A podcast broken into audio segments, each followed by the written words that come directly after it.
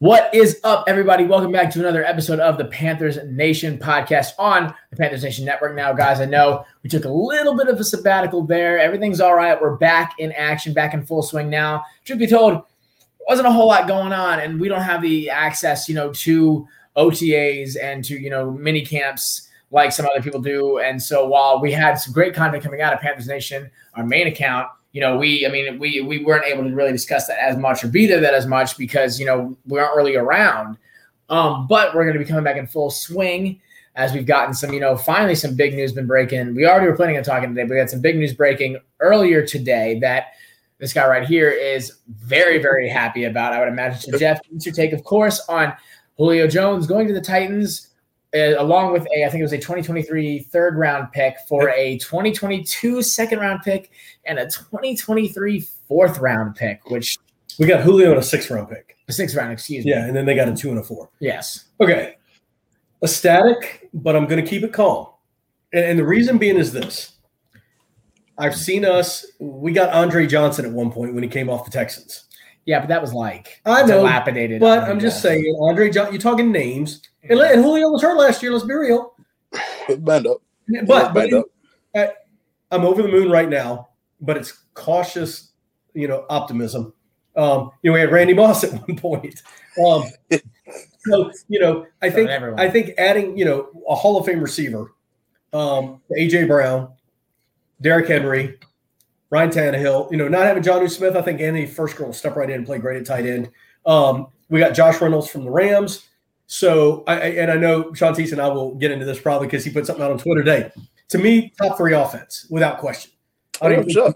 Blink and I with top three on um, paper, and and on paper, right now you got to come through. And here's the gist: people will say what they want about Ryan Tannehill, and I've seen it all day on Twitter. You know, why why don't you go to a team that has a great quarterback? I mean, I, I don't know what else people want Ryan Tannehill to do. I mean, um, look at the options that he was presented with, and that he could have. I mean, what Carson Wentz and the Colts? Like, stop that. I'm taking taking Ryan Tannehill over Carson Wentz. The problem with this is, and you mentioned it, is it's great on paper. The Titans, as a roster, have been one of the best rosters on paper for the last probably five years or so. I would say up until the point, even at some points with Mariota, in terms of at least defensively, they were insane. Their offensive line with Derrick Henry was enough to facilitate an insane offense when you still would throw in, you know, Corey Davis, at least there in there a little bit, no matter who your quarterback was. But, um, I mean, that doesn't always translate to good coaching and coaching that was allowing it to because you had guys that were coming in. I mean, what, you've had three head coaches in the last six years? Yeah. Maybe not even that. And don't get me wrong, I think Vrabel's coming and turning things around but I get kind of where it's coming from. I think, I mean, on paper, I mean, I would go as well, far to say on paper they're they're it's that the Bucks and them are one and two, and they're not number two. That's, that's as far as I'm going right there. But that doesn't, like I said, you gotta. I think the gist is this: you got at the end of the day, you got to play. Well, you know, and it's it's Nashville. It, it, it, it's it's the Titans, and they've never got respect respected everywhere. And in the last five years, only four teams have had winning records every year. Okay, and it's oh stop, but it's been the Titans but they've been nine and seven or whatever it is. But they go to an AFC championship and they go to the playoffs. And uh, you know they need that. It, listen, I think this is where you get Julio for a year. If you play two safeties deep, they're going to run Derrick Henry. Now, listen, if I'm the new if I'm the new offensive coordinator, I'm loving life. And what I'm interested in is Arthur Smith from the Falcons, and these guys can talk about it, trading Julio to the Titans where he came from. So did Arthur Smith get kind of go? Listen, if I'm gonna help anybody out, I'm gonna help my Titan crew out because it, that's goes. They're not NFC, so I'm gonna give them, you know, a, especially, a shot. Especially after he crap shooted the last half of that season by not even paying any mind to the task at hand. Right, I know, yeah, and and the AFC, you know, champion. I mean, the AFC championship. Well, no, no, sorry, the Buffalo, the Baltimore game. He had already been talking to the Falcons, but either way, I'm I'm I'm excited. I think it's awesome. I think you know automatically you've you've to me got one of the top three or four offenses in the NFL. And now you've revamped the defense some, but it's still that thing of listen, we got Jadeveon Clowney. The sky was the limit. Oh my God, we got Jadeveon Clowney. And all of a sudden, what did he do for the Titans? Zero. So well, but to be but okay, no, no, no. We gotta no, be honest about what we gotta be honest what what, what Jadeveon Clowney is. He hasn't been a great pass rusher probably besides a couple years with, with JJ Watt, he ain't never he's never been a, an elite pass rusher. He's always been a capable pass rusher. But then if Right. you're asking him to be that guy, yeah, I'm looking at and I'm just looking at your roster defensively because that's where my all my questions have come from. If I'm looking at this roster, who is getting pressure? That that I mean, you didn't generate any pressure last year. Struggled on third down last year. Who's getting the pressure here? because you lost DaQuan Jones, and that's going to hurt you. You got Simmons, but Simmons, it's Well, okay, you got Jeffrey Simmons.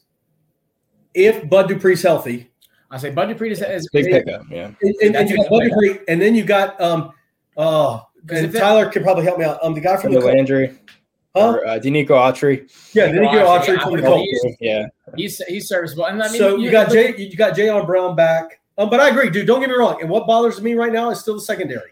Oh yeah, and that's see, that's, Secondary- and, and that's and that's honestly my own. That's honestly my my only issue is it's just that if I'm Julio and I'm and I gotta pick a team to go to. Now, okay, my quarterback. If, if we put Ryan Tannehill and Matt Ryan up, up side by side, I'd probably take Matt Ryan.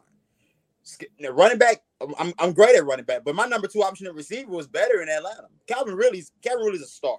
Calvin Ridley's a star, and then alongside Kyle Pitts, who hasn't played it down in the league yet, but he's more talented than probably he's more talented than probably most of the tight ends in, in, in today's game already, even, even before playing it down. So Yeah. it's just if I'm looking at it from from that perspective, I I would have probably I could have picked a couple different spots that were more serviceable. Like okay, Baltimore for example, they're a receiver away from being a true contender. Like they, like they, they. I mean, do you have an MVP level quarterback as as is. The defense has been solid for the last uh, five, you know, three, four, three, four seasons. Your quarterback really only needs a true number one weapon that can go get open instead of having to create instead of having having to create um a passing a passing openings for receivers who can't for, for receivers who can't cre- create for themselves. But I mean, there are a couple other options that I thought were better. But like, uh, again, Ryan Tannehill's gonna be fine. He threw what 33 touchdowns, seven interceptions last year. Takes care of the mm-hmm. football. He's changed from the guy we saw in Miami. So I'm not I'm not holding what happened in Miami against him. That Tannehill's gone. He seemed to get he seemed to have gotten past that We're last couple. hoping, of we're hoping it's because of Gase. We're hoping that was the the the, the denominating.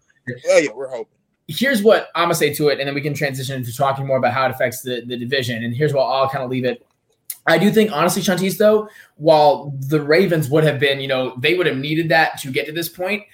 If you look at the, especially the Titans of last year and the Titans of who they are, and this has been the problem for a while for them, they are in a sense already a, championship ready team. When they're when the gas is all the way down they can go and run with the best of them. The problem is is that when you find a defense because yeah their defense has is lackluster but if we really mm-hmm. break it down in terms of just the way their roster's built on defense it's not that much different from us in 2015 you have a you know have an, an average to above average front three you've got you've got linebackers that can transition in now if they're healthy now if brown's healthy if Evans is healthy, if Correa and and Dupree can both, if they can mesh, you got a good floor there because they're going to do a three-four. I would imagine there. It's your cornerbacks and your safeties. That's the big question. So if you can, you know, take away the quarterback's ability to be back there more than five seconds, you're going to be okay. But for the Titans last season, while they couldn't create any pressure, they were putting up. I mean, what? There was four or five games they were winning. It was like fifty to like, or it was like forty-eight to like forty-two, and they won that game because Derrick was able to get that last thing. The problem is, and you saw it in the Ravens game, if you shut down Derrick, all that's left is AJ. If you shut down AJ, you're done. So this gives them you you're damned if you do, you're damned if you don't. You want to cover AJ? Cool. We got Julio. You want to cover Julio? Cool. We have AJ. You want to cover both of them? Cool. Derrick Henry's going to run. Like that was what happened in the Ravens game is that they couldn't because the Ravens finally figured out, you know, how to tackle Derrick Henry. That's been the biggest problem for the Titans. But even then, we were still, and Tyler can talk some too. we can tell her that there just was, you know, Ryan Tannehill threw that interception at the end of the game, and we're right there. But I agree with you, Derek. This listen, gives them a two-dimensional where the Titans have always been a run. However, first. however, and here's the interesting part: Corey Davis actually had better stats than Julio Jones last year. Julio only Ah, had that's- that- well, that- Julio that- only had three that- touchdowns. He was I know. I know, I know, I know. This is an upgrade from Corey Davis. I'm I listen, I know. I it's cautious. I, I'm I've been around enough. It's cautious optimism. but this isn't I- like But do I think it takes them to the? I, I think they're the number two team in the AFC without even blinking an eye. in my. I, I think it's Kansas City I- I- and I it's don't- I Tennessee I, and Baltimore, listen, I'm gonna go against you there with with Baltimore, and I don't. And I'm just not trying to be mean or anything. I'm still throwing the. I'm Bills in the still. mix. I'm. I say, I'm I, I think the Bills. I think the Bills. The The Bills- Bills the mix. listen, and Yeah. I, this, maybe this is just my. It was my playoff and experience. maybe it's just my favoritism, and I know it is or whatever. I'll take Ryan Tannehill before I take Josh Allen. I'll take Ryan Tannehill before I take Lamar Jackson. Any day of the week. That's your favoritism Any- right there. no, no, no, no. Listen, Lamar. Uh, okay, Lamar's done nothing more than Ryan has in terms of in the postseason. Fair, But I mean, let's let's be real. Lamar's been elite. Lamar finally took a step in the why he, he beat the Titans this year in the postseason. I guess. Ryan's like Ryan's a ten year vet, but you know that's But I mean, Ryan, I mean, but we'll, Ryan- we'll, listen. we'll consider his career starting when it's all Ryan- down to the Okay. Titans. Right, well, listen, Ryan Tannehill is the type of quarterback that's going to be great for Julio Jones because he has a great arm, he has a great pocket presence, and he's got a gun, and he can throw the ball, and he's just that pocket quarterback. Although he can run the ball too like crazy. I just think that, to me, it, it may boil down to the defense. That offense is the second best in the AFC, I think, If compared they- to Kansas City if they do it. And there's only one team in the NFC that's going to beat that, and that's Ta- and that's Tampa Bay. if they if they mesh. My confusion with Julio is what I'm like. I mean, I don't think he's going to be second fiddle, but he's not going to be the star that he wants to be. Now, maybe he doesn't want to be that. Like he doesn't want all that pressure on him anymore. He might be if all well, until, until Yeah.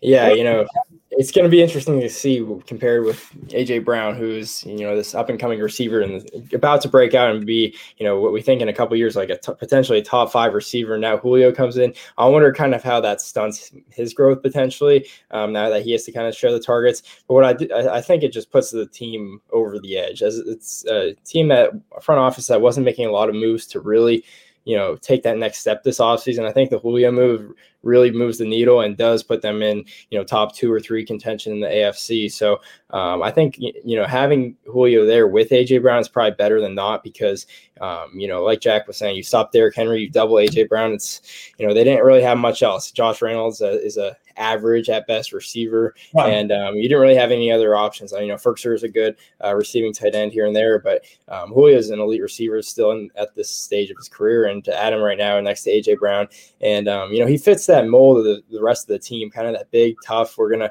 you know smash you in the face. I still think Julio does have that toughness, does have that dog in him, so I think it's, it should be a good fit. And um, you know you got to you got to pick who you want to stop week to week, Right. and um, Pick your you know, so so you got three of them now, three uh three workhorses on that offense. You got to pick at least one or two of them to stop. Now, it's interesting you said that, Tyler, because I'm I think War. I don't think it's going to stunt his growth per se, because I think the thing with AJ for his size and his you know metrics, the one thing he was kind of lacking was that high you know high point in the ball, getting up there, vertical threat. We didn't really see it that much in these last you know what two three years he's been in the league. That can be Julio's bread and butter. You know, even though the red zone percentage wasn't always the best.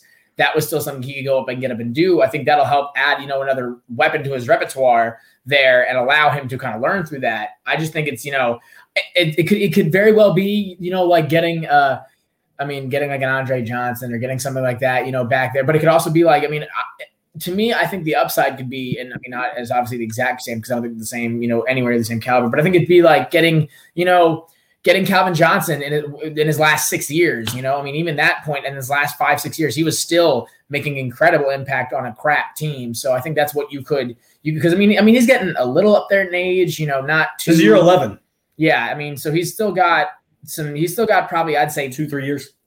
there about. Nah, Maybe ah, I'll probably say more than that. I'd say. Well, it depends on injuries. You got to remember. Well, this it guy was injuries, yeah. He is- Yeah, yeah. So it Yeah. depends- it's really honest. And see, that was also the biggest. Cons- I think that's where maybe people like didn't want to offer as much because you don't know what he's going to come out and come back like. I mean, he came in for what like a week or two weeks this year, and then went right back out. Like he was injured to start, and then came in for two weeks, and then he was right back out again, and then he was up and down Well- the rest of the season. So Another thing too is, and not, and we can move on, or we can talk about how this affects the division. Corey Davis was due fifteen point six eight million for his fifth year, and Julio's fifteen point three. yeah, So we got Julio for three hundred thousand dollars less. How in the world was he due Then- that much money for his fifth year? What kind of fifth year option is that? It was just Corey Davis. I mean, Fifth overall pick. Yeah. yeah, I mean, right. I mean, Shit, he wasn't. uh, Corey Davis was supposed to be the man, and you know, I mean, I don't, I, I don't know what happened there, and and in terms of that, but I mean, so we ended up making. I mean, well, they were two. That was interesting. and to give up a two and a four, a two next year and a four the following year, That's That's, that's, that's, that's Can't it's, not it's, change. it's, It's not- you know, and, and it's it, it- listen, it's tough. Ryan Tannehill, it's go time. I think he's got two years, you know, three years, you know, whatever, but it's it's go time. So this is the window is there to do it. Yeah. Times will be For taking Sam Howell with their first round Yeah, pick no, next year. And with that division, you know, listen, I, whatever. I mean, I, I think it puts the Titans in. They, I mean, there should be no question they win that division. It should be. yeah, for sure. We're at the beginning of this thing. All right. I know, I know, I know. We, we could talk. I mean, skip to 15 ahead. but anyway, we can- back. So now, what it does for your for your for the, for the Panthers and, and, and the division. I mean, I think that was what I think getting Pitts was very telling. I think more so than we realized at the time. I mean, at the time it just looked like getting best player available, but I think the relationship there, I think there was a lot going weird, going weirdly wrong with the Julio and the Falcons relationship and ownership throughout the last, you know, couple of years, probably since honestly 2016. Um, and so I think this was probably more obvious than we had realized, even though there wasn't much chirping about it. Um, so I mean, you go with, you know, you, you lose Julio, but then you get Kyle Pitts, who can be can be the, the keywords can be what it, what they can be, and the Falcons are another team that always look really, really, really good on paper. Always the roster's like, okay, they're going to come out the gates, they're going to come firing on all cylinders, and then they're dead on arrival. They do they do nothing, and they're and they, they they, speak and they or they stick in that area of mediocrity the entire season. So I mean, it, it's all about can be for them, and I. I, I just don't know what to expect from Matt Ryan. I've never really know. I mean, you you get your stats, you get your you know what you you get your metrics from, but in terms of actual success and in terms of impact, like I just don't know what to expect from him, especially at this age when we thought he was going on the chopping block too. So even if you have Kyle Pitts and you have Calvin Ridley, what all does that translate to? Yeah, that's that's the interesting thing here with their offseason is when did they know about the Julio debacle? Because they knew about it before the draft. draft. Yeah, if it was before the draft, then taking Pitts doesn't make a whole lot of sense as you're you know trying to make this you know make the most of Matt Ryan still being on your team and trying to make a playoff run. If you knew that at that point, you know, and you're picking at four overall with all these quarterbacks available to you, uh, Justin Fields or Mac Jones, uh, you you go ahead and take your guy and you know try to rebuild this thing. But now they take Pitts, you assume they're going to keep the core together with Julio, with Ridley, and then you have Pitts, this juggernaut on offense. You know, kind of like we've seen with the Chiefs. You know, maybe go for something like that. But but now you kind of got Pitts, and uh, you know Matt Ryan's going to be on the team for a couple more years just because his contract, his age, everything, how that works out. But um, yeah, uh, I, I I really question their offseason, especially with that fourth overall pick. I mean, adding Pitts doesn't doesn't you know it doesn't hurt. He's going to be an elite tight end that's going to make a difference for a long time. As for the Panthers, no matter what's going on with the Falcons, we know we're going to split games with them. We're going to lose to them no matter who they have and no matter how they're playing. And um, yeah, I don't I don't think it really affects the Panthers too much though, because you know the, the division is you know the Saints are kind of going downhill with we don't really know what's happening at quarterback. It's probably going to be Jameis, but you know it's a changing of the guard there. Uh, the Bucks are loaded and they're going to be you know they got everybody back from their Super Bowl team, so I think they're you know favorite they should win the division. And uh, we're kind of there sitting in the middle with uh, you know a lot of upside, a lot of potential, and we have Jaycee Horn now, which is going to help a lot against you know, they only have Pitts and they only have Ridley, so we can pick one of them. Top. The yeah. DBs that were smiling the most after that news yeah, went out. yeah, we, we still got a lot of still got a lot of dogs in the in the division at receiver that we got to worry about. But um, but yeah, no, I, I think um, the Falcons are going to be among the bottom of the division again, but um, they're just no team to sleep on for the Panthers, no matter who they have. Yeah, it's just it. Uh, I don't, yeah, it didn't really make much difference to me, honestly. If Julio stayed, if Julio went, look, Matt Ryan still put up numbers. Yeah, I mean, he that, that's the one thing he's been able to do, no matter whether they're what their record looks like. He's gonna put up numbers. So they are they're still not a very good team. If, if, if we're just, if we're just looking at the defense, I, defense didn't really improve. Your offense got better. I get. I mean, not necessarily better. It's kind of just it's kind of staying, you know, even kill. But we still have no idea what Kyle Pitts is. Like, you know, so the Saints. I I, I won't lie. I, I, expect more out of the Saints probably than, than most people do. I think they. I think because of Sean Payton, I, because of I trust him as a coach enough to believe that they'll still be uh, a, a playoff esque type team. Like this, they're gonna be like a French playoff team for sure. I mean, I mean, I I think that I don't think we're ready to take that next step. I mean, we're ready to beat the Saints and everything, then by all means, great. But I think we're still, uh, you know, a year a year or so away. I mean, I think we have a lot of a lot of talent and potential, but you know, that's all that's all it is right now. It's not. It's still unrealized. I mean, we have. I mean, our biggest question mark is Sam Darnold. So until we figure out what he is, and and hopefully maybe it was just Adam Gase that that hampered his career as well.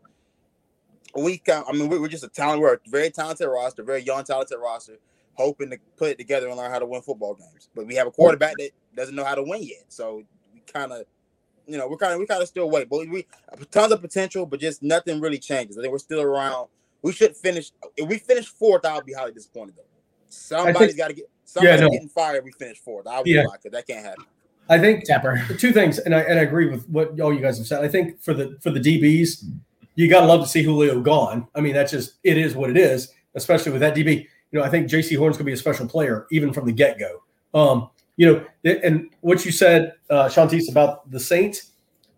I mean, listen, if if you get the Jameis that can play, you got a quarterback that can ball out. If he can just get his head on straight and not make stupid plays, if he's capable of doing that, they can they can play ball. I think interesting part too with the Pitts pick, and what were they fourth? Was that the fourth pick? Fourth, Fourth. yeah. I get it. That's great or whatever, but I agree with what Tyler said about quarterbacks or whatever, because don't forget, and not that he's had a chance to shine as much, but you got Hayden Hurst. Yeah, no, but, but- he's never gotten a chance to really shine.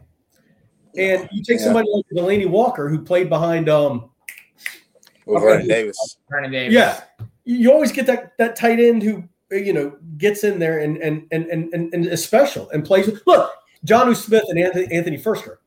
Firkser became a Titans, but we love him. We are like this is a guy who can ball out. It's just this guy who finds a way to get it done. Yeah. So Hayden Hurst is not Kyle Pitts. I get it. No. But in terms of was he a manageable tight end that could go out and play a game and be in there every play? Yes. Yeah. But I when mean, Kyle Pitts is sitting there, I mean, obviously you need to get Matt Ryan some weapons.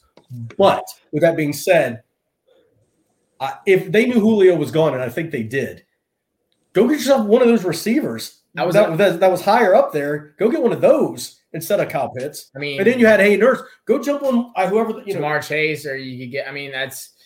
I'm just saying that's where you could have gone. I mean, that wasn't, I guess, really too far out of the woods, but I mean, it was very confusing to just think about why they would, you know, it, actually, it depends on when they knew it. And in my mind, also, especially considering what they were, what they were okay with taking for Julio, I just thought they knew there was this was a crapshoot no matter what was going to happen, unless nobody was offering anything. It's the same thing with DeAndre Hopkins. Unless we as fans just don't understand the business metrics of of trades, I think that's a huge win for the Titans and a huge waste for the Falcons, unless that can become more valuable than I imagine it to be. I saw a tweet today where it says like, "What in what world does Julio and Brandin Cooks have the same trade value?" Yeah, but in the NFL, it's weird because I mean, it's weird because I mean, honestly, Julio's worth the first. If I'm gonna be What? honest, he's he's I- better than your first. He's gonna be better than your first round pick is because he's a proven player and not a guy that you hope is gonna be something. He, he's, Agreed. he's a proven commodity. So, in what world can you get away with only get or only giving up a second round pick for him? No idea. I, I don't. Yeah. And we gave up a fourth, but we got a sixth. Like- so I mean, I like I when when they said I had my phone off actually, and I turned my phone on, and all of a sudden I'm getting all these texts. But I'm like, a second rounder? Like Because anything past the third round is just kind of I would have given null I and mean, void I- almost. I would have thought somebody would have jumped in there, whether it was Seattle or Baltimore. Somebody would have jumped in there and said, "Hey, we'll give you a, a one." And I just the way the, the way the I mean- NFL is nowadays, and you get third and fourth and fifth and sixth grounders who become more valuable than a first or second round pick. And like you said, John, he's he's more valuable than any first rounder. We look back at our first rounders. you know that that you know that that was great for us. it's I, I guess it's, it's it's telling about how the NFL views any other position besides quarterback. Because quarterback, okay, I, I had to go back and look at the Matt Stafford deal.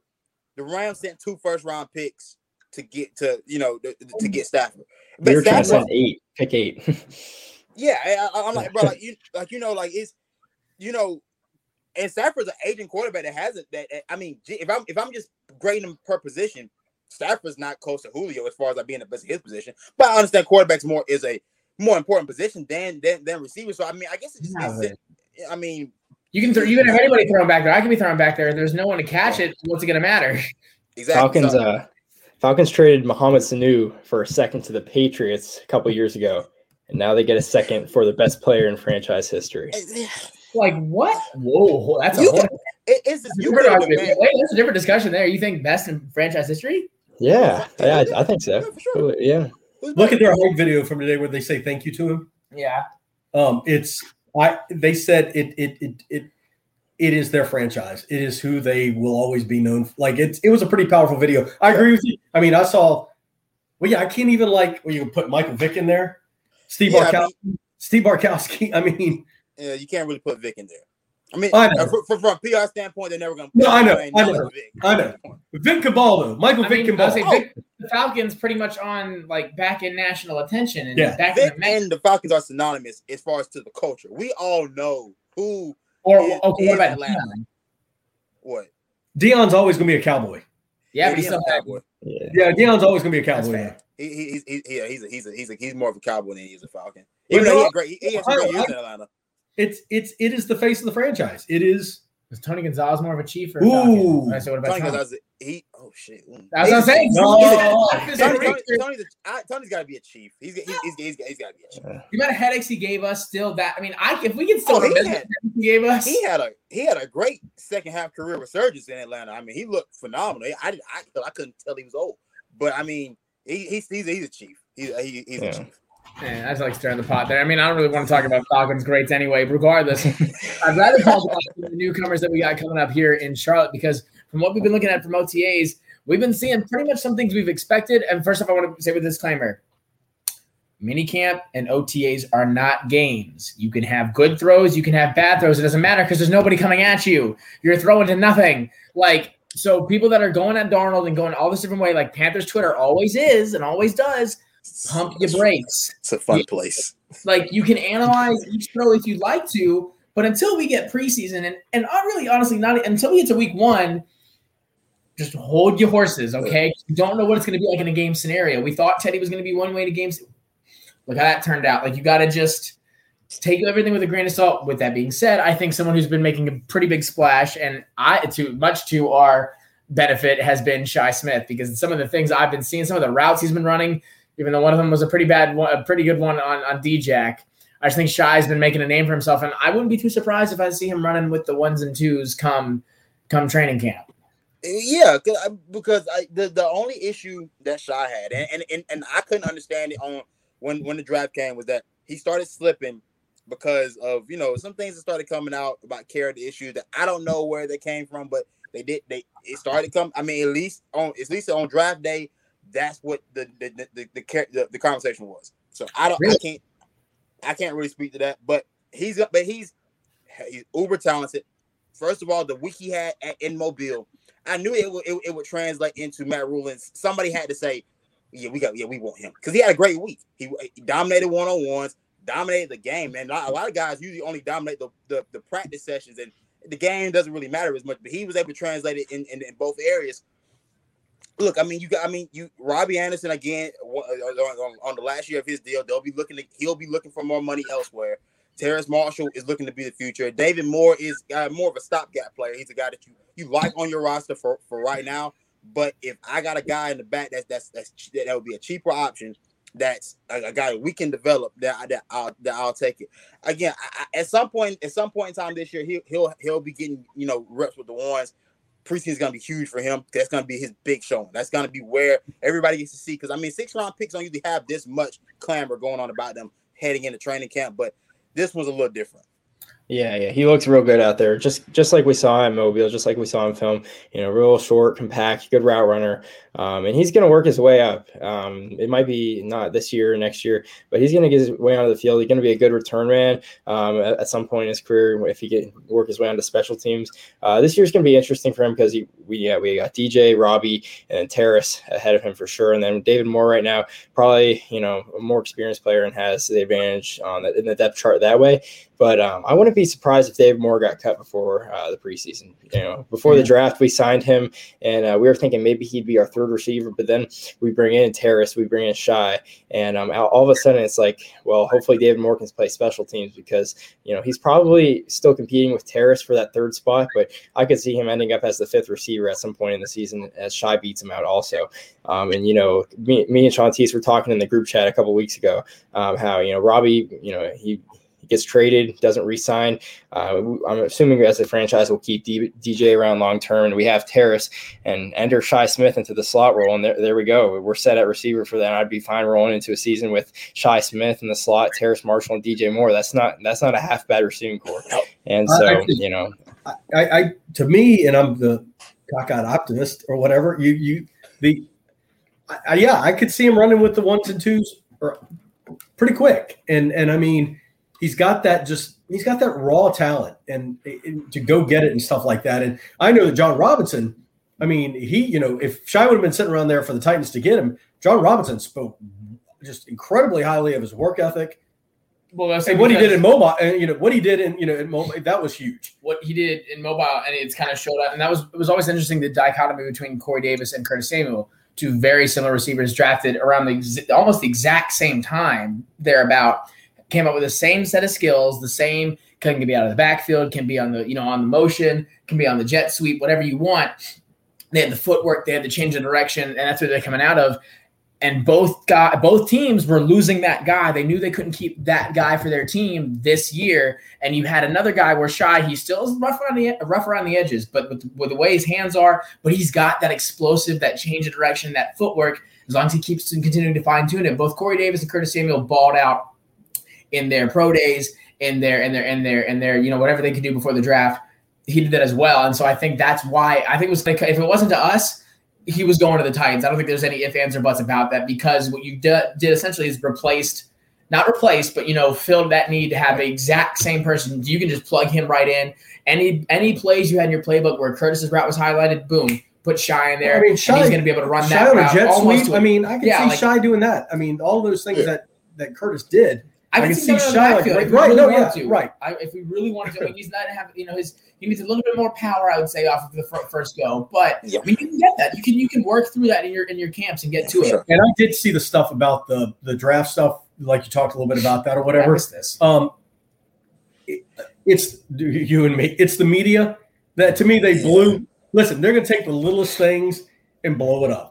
I had a meeting. He's a he's a G- GTA. Like, you know, it's it. You know, it is what it is, and and so you know the media. You know, they can do what they want to do with it and stuff, but I, listen, you know, um, you know, he's making waves, and then on the other side, you got Jaycee. I mean, so we'll go with the, the boy looks good.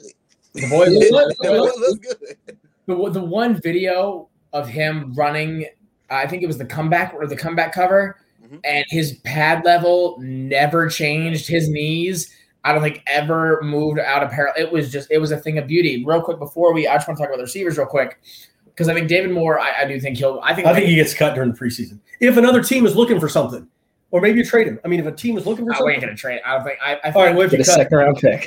huh? Yeah, second round pick. but he would find a spot. He would find a spot somewhere if he gets cut. Probably go back to the Seahawks. I think him, his best case scenario was he was going to be another role wise like a Jerricho Cotchery or uh, you know a um uh, uh, Torrey Smith, or you know, even maybe you know, like that was his. That was the only role he was going to pr- play. That vet, you know, pseudo veteran who could at least be out there and make a serviceable third down catch where we would need it, something like that. You know, something to that nature. I don't think he was ever going to make an impact.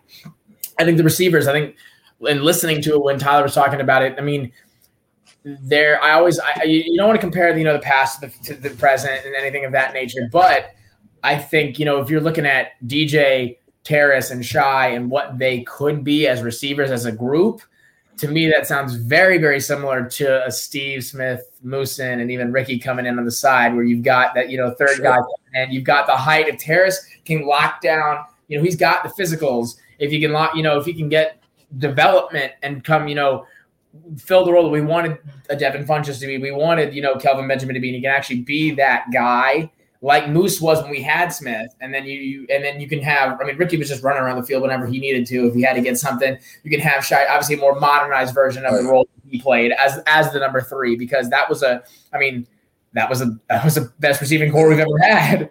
It's just the potential, the level of potential that's there for this team because we got better on defense. That's the you know we we question how much better could we get on defense. Well, I think we got the best cornerback in the draft. All right, great. Well, what what what else did we do? We showed up the defensive line. The defensive line got better. We had added Haason Reddick, added uh added Jones from Tennessee. So your interior your interior line got better. You added a veteran, a veteran to, to play alongside Derrick Brown that I think will help bring him along. Your your linebacking corps, I mean, it got better if we considering what we had last year. What it's what Tahir Whitehead. This up pyramid is an upgrade. We still don't have, I don't think the the future at that position just just yet. And I think they'll still be looking for that in you know probably in next year, this upcoming draft or you know that or down the line. But everything we did we did improve. We at least tried to improve it in, in, in every area. I thought I think we did great with the tight end room. I think Dan Arnold, as athletic as he, as, as he is, I like what we have with him. Tommy Tremble, I mean, I yeah, he's a he's a project guy. He's a, he's a project for right now. He won't. I just I just don't think he won't provide anything for us receiving wise for probably a couple probably a couple years. But yeah. again, we at least try to address every every position, every need. Sam Darnold is still is, is still like I said, the last question mark. He's got is he's got the most talent he's he's gonna he's he's had he's seen since his days at USC. So at this point, hopefully if they can, you know, fix whatever's been wrong with him, he's still young. He's what I think he just turned what 24. So I mean, he so he's still a very young quarterback in this game. He's still eh, right alongside all the young QBs, and he's going into year four. So I mean, that sky's sky's the limit. Hopefully, hopefully he can. Uh, hopefully they can fix whatever was wrong in New York. And I think a lot of things were wrong in New York that weren't Sam Darnold's fault. So and and if they do, and when they do, I'll say when they do, and it's going to be they're going to come out. Listen, that's a top, you know what, top ten offense. If Darnold doesn't, be potentially. I mean, and if CMC's healthy and, and gets back and he's yeah, good to go, that's another big thing too. Um, which is kind of weird that we haven't like heard. I Has mean, he even been an OTA? I don't know. Um, but it's like yeah, he's been there. Anything, there, yeah. anything he um he uh you know if he like you know as long as he's healthy. I mean that that offense, like you said, Darnold's got more than he's ever had, and he's got rid of Adam Gase. I'm hoping the Gase effect comes into play here, and he can have that kind of Tannehill movement. I'm not. I, I don't mean keep. Going, I don't mean, I mean to keep going back to Tannehill, but it's real. You get out of example. I mean, that's your example for. of what you're looking at. And I think honestly, the one thing because you just talked about it, and I was thinking about earlier with Perryman, I think something at least we have forgotten about here in the group. We never mentioned it. He played with TD for two two years in San Diego, two three years maybe. I have to think TD still talks to owners in front office a little bit to go, hey, my boy Perryman is good. He he's good. Like he would be a good fit. I just I mean that connection there just can't be that, you know, that that light to where that wouldn't cause, you know, someone to say, "Hey, let's go get this guy." That's why I think there because that's where I think our linebackers it's all it's going to again, I think the defense could be very very pivotal. I think its success could could lie on how Chinn does, honestly, and what because we talked about it. We're gonna um, and it and it bears mentioning again. It's not we're not going to be looking at the same Chinn we saw last year. He's not going to be as productive because Chinn was just he completely outshined what he should have done in his rookie year. But we've never seen Chinn in a safety role in a true coverage safety position at all, and except for maybe maybe one or two times last year. I think we don't know what we're going to get. I mean, he was coming, he was basically just a linebacker last year that could play wherever. Here, he doesn't need to be that this year because we have a myriad of weapons that we can throw at whoever we're going up against. So I think it's going to be very interesting to see how Chinn does in a true safety. I mean, I think if he can be like a Kurt Coleman or just be someone who can just come in at the free safety position, just bounce around wherever, and then come into the jump, and we get a good strong safety to actually facilitate that, then I think we're fine. Oh, he's, oh, he's, he's playing free safety. I'm saying, I, oh, I think, regardless of what he's supposed to be playing, I think that's what he needs to be playing. Safety, Chinn, right? But is it free or strong? I, I would probably want to run him at the strong. Me, but see, it, it, it, fits more so what he did last year. It keeps him around the football, which is where he where he's best. I don't yeah, know right. how good his coverage skills are. I mean, he's he's gonna have to be a good. He's gonna have to be able to cover, but I yeah, probably You'll have face this year though. that's, what, that's what I'm saying. It depends on what we do with him because you know we didn't have. I mean, he, we didn't really see him in either of them last year. We saw him at that kind of mid-level, yeah. yeah. you know, not second level, not third level, almost like a shortstop for the defense, where he was just kind of in the middle there. So we just don't know what it's going to be, and that's I think going to be very telling for the defense because also on the other side, you just have Burris. Once they get past the, de- the defensive backs, it's it's just maybe hopefully Kenny Robinson like you know is able to yeah. stick on the roster this year and hopefully because I like his potential. It's like I, I, like his potential as a talent more so than Burris. And you know, Burris, for what it's worth, I don't think Burris was horrible. I just think that he's just a he, he's a very low ceiling type of player.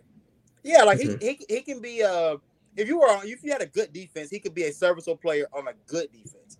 Serviceable, but that's it. He's not a I don't think he's a starter, but he can play somewhat. Yeah. Yeah, I think I think they really like as a as a franchise, they really like Burris and they really feel comfortable with Sam Franklin too, which I'm not comfortable with that at all. But um, you know, I've over our little hiatus this past couple weeks, I've been watching uh, some film from the Panthers defense last season, and a couple things stood out. One of them is that uh, you know Sam Franklin, they felt comfortable with him back there. But also, um, a couple other things that stood out to me on film was Donte Jackson. Uh, he performed a lot better than I thought just from, from watching live games. He stood out to me. Um, Shaq Thompson also stood out to me as I was going back and watching some things. Uh, you know, he's a lot, really smart player still and still really athletic. So I was happy with him. And then another thing that really stood out to me was Yetur, and he was all over the place. And he was, um, I don't think, talked about enough as a rookie in his first year on that D line. And um, I think he's ready ready to start this year and take that next step because, um, yeah, he was all over the place and he was put, made much more of an impact than I thought. Um, just watching the live games, and then also just Brian Burns is. I think he's going to take that next step this year and become elite. Yeah. I mean, the defense, like I said, there's not there's like it's one of those things. It's good on it's great looking on paper, and like I said, I think I mean it's it's crazy to put them in this position because again, it's year two. But a lot of this rides on the way if the, how the coaches can get this talent together and get it to perform well on the field. Because I mean, I'm not saying the window's going to close after a year, but like the fans are itching for consistent success and to be as good as we think we are. Yeah. So the fans are impatient. Here's the thing: they've made it this way because it. You could have gave yourself a, a bumper if you if you would have drafted a quarterback. That would have gave you a bump because see, I I have to wait at that point by at least year two or three before I can really say like, okay, where where are the results? But because you went with Teddy, who was supposed to be a veteran guy, supposed to help bring bring you along faster, then you go Sam Darnold, who is uh, you know a young quarterback with potential, but hasn't done anything in the league just yet. You keep that position is really where you're making it hard for us to really wait because all right, you're you're adding guys that are supposed to be players right now. So how many years do we gotta wait before you can put put put a quarterback on the field that can that can play? That's that's always that's, that's always going to be the biggest question. Everywhere else on the field, Phil Snow progressed well with that defense last year. I expect um, Joe Brady to become a better to, to grow as a play caller this year. He had a, I mean, he had a show flashes last year, but he's still got a ways to go before he's truly an elite play caller. Well, and you know, this year too, I get it and stuff, but really, I mean, year one wasn't. I mean, it, It wasn't bad. it was three or four games by a possession, and we keep going back to Teddy to a point in terms of that. So, if that defense, you added, the, you added, you added some spots, you added some players and stuff. That defense stays where it is, or even ups it a little bit, and Sam Darnold just takes a step forward. Well, You're- here's, you're- here's the thing with that though. I mean, you win. So you say you win those four games. Right, Say you win those. I'm saying say you win Last those four year. games last year. Say you win those 4 you're in games the last year. playoffs. Okay, then what? Like just because you have regular season success does not mean you are ready for playoff games. We've seen that in the past, where just because they're successful the rest of the Okay. season, they're But, but, but I wasn't even but- the expecting clause anything gets from a thrown Okay, so- more. so So I you, mean, you don't want to go to the playoffs. okay, but then you so said then we Even have, if you're one and out, do you? I mean, Yeah. is your I but would go. then, then our draft pick is 16, and then like it doesn't mean we're ready, and it doesn't mean we're ready to get in the play. If you make the playoffs and can't make it to the Super Bowl or win, what was the point of making the playoffs? In my mind, I mean, I mean, I get that, but I Because rather it not be takes at home either. I go gonna lie. Well, well it it, it take listen coming from a Titans okay, perspective, back- you were able to make it the wild, you know, you made the wild card two years. You know, you were sitting at nine and seven, on the fringe of it. Okay. did, where the hell how that help you? that ge- okay okay. Let me just go here for a second. Stay with me. We were talking about draft picks and everything else. Your brother and I in the car when we were driving the other day. We talked about Marcus Mariota. Yeah, Say what you want about Marcus Mariota. People will say he is a bust, or people will say whatever. Marcus Mariota put the Tennessee Titans back to prominence. That game against Kansas City in the playoffs started their run to who the team they are now, at least from my perspective. So whether we went to the Super Bowl or not, we beat Kansas City in Kansas City. We got trounced in New England, but that took the next step. It's that it's that prominence of going. I don't want to sit at home. I mean, if, if I'm playing wild card weekend and all of a sudden it's the Carolina Panthers versus even if it's Tampa Bay, win or lose, you know what I'm getting at? You as a, as a I do. fan, yeah, I do. that there's nothing to me. You the playoffs. I, I'll be honest with you. That wild card weekend, if you're a football fan, you live for that. It's a lovely weekend. I mean, okay, think about it in the sense of remember when we first met the playoffs with Cam and, and those guys. We got bounced first round. We got we got bounced in the divisional. Okay, great. And, and then the next year you win a playoff game. You got you got to wild card game. You you want to play. You have to you have to take steps. And, and, and I mean, now mind you, I'm okay with not making it last year because our quarterback wasn't the guy we wanted. But so Yeah. that that so so that I understand. So I if in that perspective of would it have clouded the judgment of the front office to say, well, we should keep Teddy? No, you shouldn't. You shouldn't. But I mean, you know, now I mean, I, now I'm okay. Like we're gonna be coming to the playoffs this year. I mean, I mean, I mean, we there's not we, we can't add all top ten draft picks everywhere and, and Right. go. You know, Right. so- Right. it's just the direction of this team. Like especially then, that was the point where like we said, okay, our base is good. We can just fill in these plug in and these old, you know, bargain bin players and we'll be fine.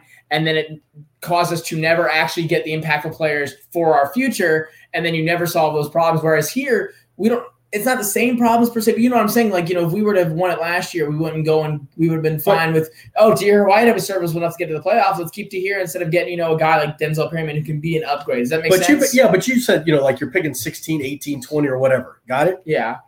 I'm just on the Titans kick. Sorry. I mean, Derrick Henry was a second round. I mean, that was just let, I mean, you know, Kevin Byard. Kevin Byard was a third round pick. I mean, how Brian Burns was a 16th overall pick.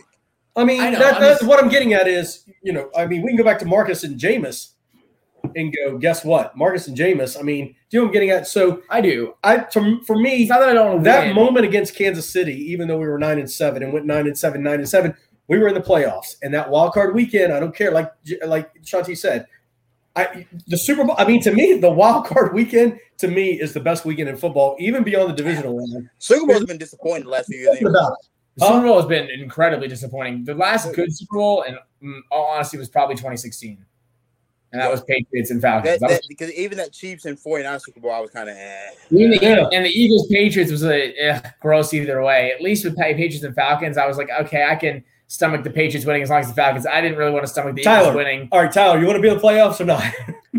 Yeah, as as long as you're making steps steps towards going to the Super Bowl, it's worth it. right. If you have a if you have a quarterback like Teddy, where you know it's not a long term answer, you know your roster is not ready, and you're barely going to squeeze out a playoff spot, and you might not make Right. it next year, then I don't want to go. Then I want to I want the draft pick. But if I have a young quarterback, if I have a young team with a great foundation, I'm okay with going to the playoffs and losing if that means building a culture and building um, the team with experience to get in the steps in the right direction to get there eventually one day, and that's the goal. And you know, first round picks are first round picks.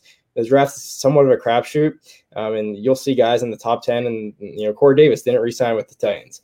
You know, it's not always a guarantee if you get a guy in the top ten that he's going to be a long-term starter for you. You can still find guys that can contribute in the, the late twenties, the early twenties, where you would be if you lost in the playoffs. So I think as long as you're making the steps towards getting to the Super Bowl in a couple years, um, yes, you want to you want to get that experience and build the culture and um, get those guys the playoff experience because that's a whole different game than playing a regular season at one o'clock on a on a Sunday. Well, that was my main, and that was my main driving point. Is that I just hated the fact that like people were just going, "Oh, our only problem was Teddy last year. We had one. that We were on- like Teddy. Like that was not our only problem. And you can't look at those four games that we almost could have won under two minutes and say, had we won those, we'd be going well in the playoffs. That was not the case. Like there, we had pro, and that was my main point was that there are problems. We need to address them. This front office in the past has been very, very bad about going, "Oh, we can just put a band-aid over a stab wound." And we're gonna be okay to keep going. That's not the case and that was what we were doing. In the, and I don't want. And I know it's different I get ownership. I know it's different front office, but you don't want to sink back into that. I got And I think this is the first year where they finally, because the way this the season went, this off season, they. I mean, this is. I mean, correct me if I'm wrong. This is one of the most proactive and most active off For seasons sure. I've Oh yeah, seen in a long time. Well, Well, Fitterer, probably I since mean, 20 Fitterer's, since 2010, honestly. Fitterer's made some moves, and he's made he had, he do- Fitterer didn't make the splashy moves per se. I think he made great solid moves. Mhm. If that makes DaQuan, losing DaQuan Jones for the Titans, that's a big hit. Oh, I'm gonna be honest. And That's- that's- gaining that's- DaQuan that- Jones and for the right, It's, Panthers. it's a, it- it's a, it's a lot of one year Good deals. That's GMs do- really good. good GMs do that. GMs find a way of going. I'm not going splashy. I'm going to get solid football players who are going to make an impact, and that that's a sign of, and that's a culture thing. Tyler, you mentioned. I mean, culture wise, the Panthers are at a point now where I think they can build this culture.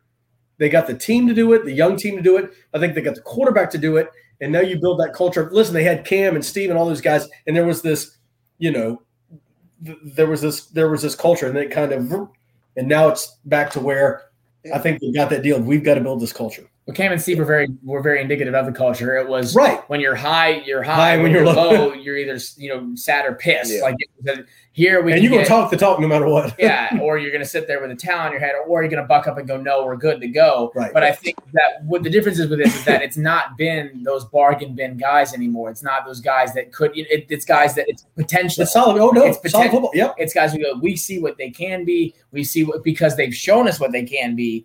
We just got to make it work on our on our roster, and I think that's where this season has been different in other than, Offseason, than yeah. this or excuse me this offseason has been different than in other respects, and that's what you know. I think that's why I'm I'm so and that's why I'm so ready for this like season. I'm like let's like let's let's win it all. I think we can. And I'm having to restrain myself, going, you know, we're still trying to make things. And that's why I'm so on the coaches to go, hey, let's win now because it's one of the first. It's been the first longest time in a while. To me, anything less than second in the division is a disappointment. That's what I'm like. It's been, and that's why I'm so like yeah. on the coach's ass because like we could do really well this year, especially if Jameis. If Jameis, if Jameis is the old Jameis or the not so good at Jameis, I, I, I don't know. I mean, unless Sam Darnold's just a crapshoot.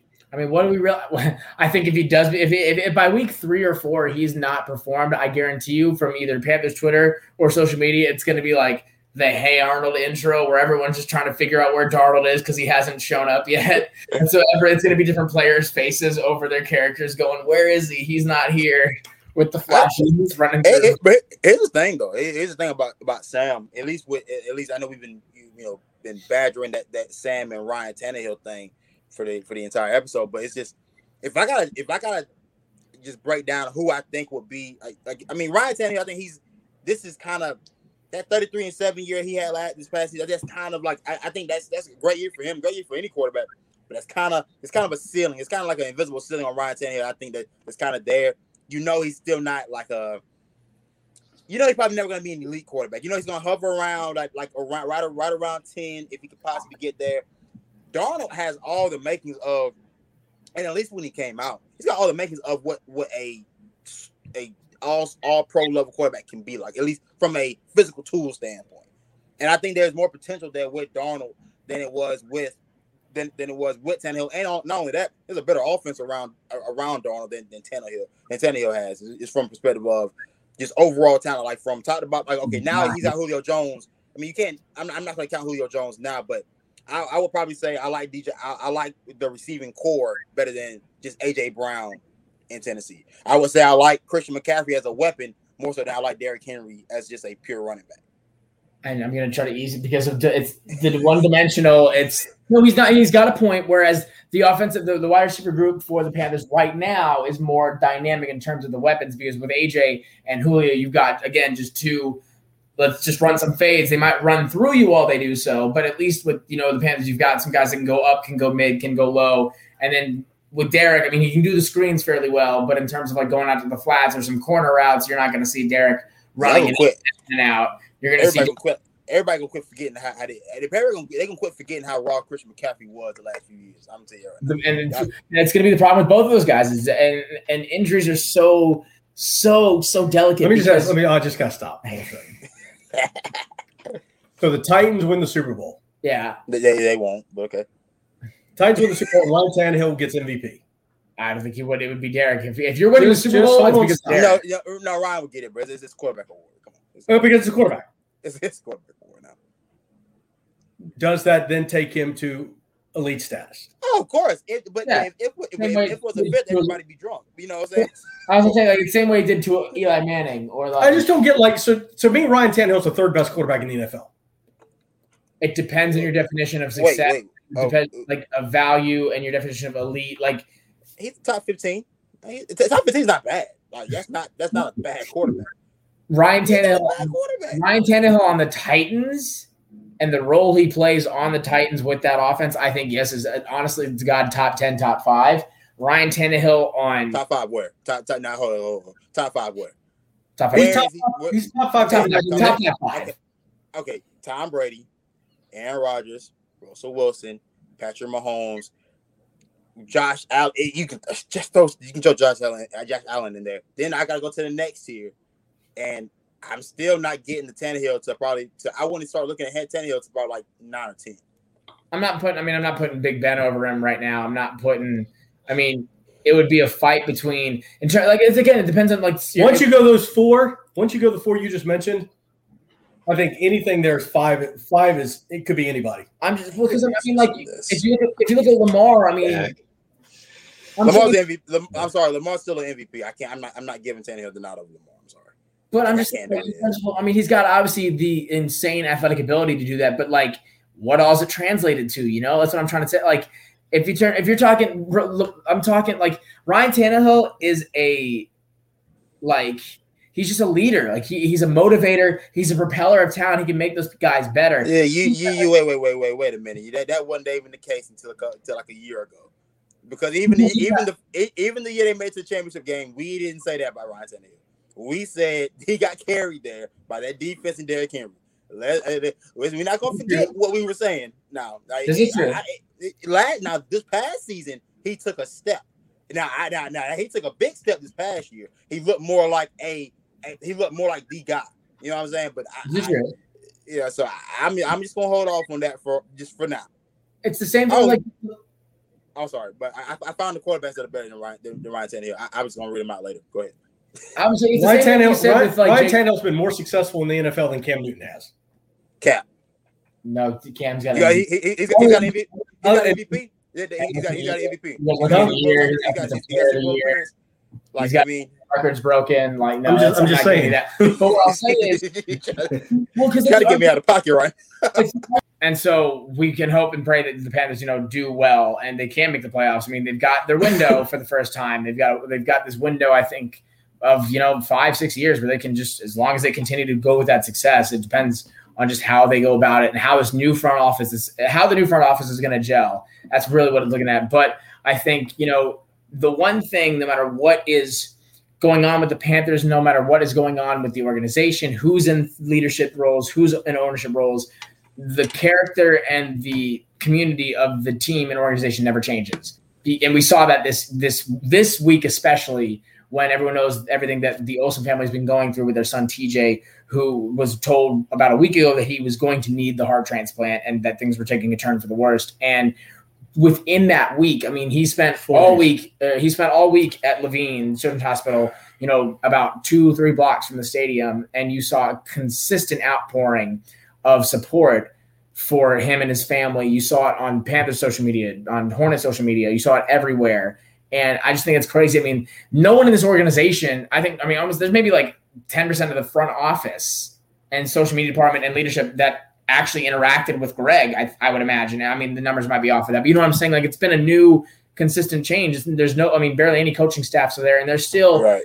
pulling out for this guy who's already, you know, who's not even in the league anymore. And I mean, because I think it's just insane. And not only that, but we also have to mention, and uh, to uh, our, our our condolences also to the Charlotte Observer and their community because within the month they have lost two staff members, a longtime photographer, and then Rick Bonnell as well, Hornets beat writer since literally the inception of the team. And um, that was a, a, big blow to the community. And you saw the Panthers reach out to he, he didn't even cover the Panthers, and the Panthers still you know said something about it as well. And so I just think no matter who's in the front office, no matter who's on the field, the the character of the Panthers never changes, and you don't.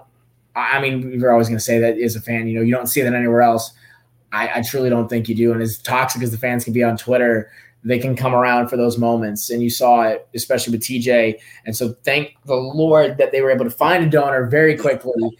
And then so all the prayers to whoever that was, their family, and, and their family, and hopefully they know, Losing, yeah. and hopefully they know what what that led to um, and it's just insane. I know the fight's not over for TJ, but the support isn't over for the family either. No matter where the Olsen family is, no matter he is awake though. Where uh, he's awake, he is okay, awake. That's good. And ICU. So no matter where the Olsen family is, no matter where the Davis family is, the Key, like they're always going to have the support of the fan base, and I think that's that's really special. And so, just you know, looking forward, like I said, we, we took a little bit of a break. Um, but we're we're, we're, we're in full swing. We're, we're, we're, yeah, we're back. That, that is one thing that is certain. None of nothing else in the podcast is certain. That's one thing that's certain. We're back and better than ever.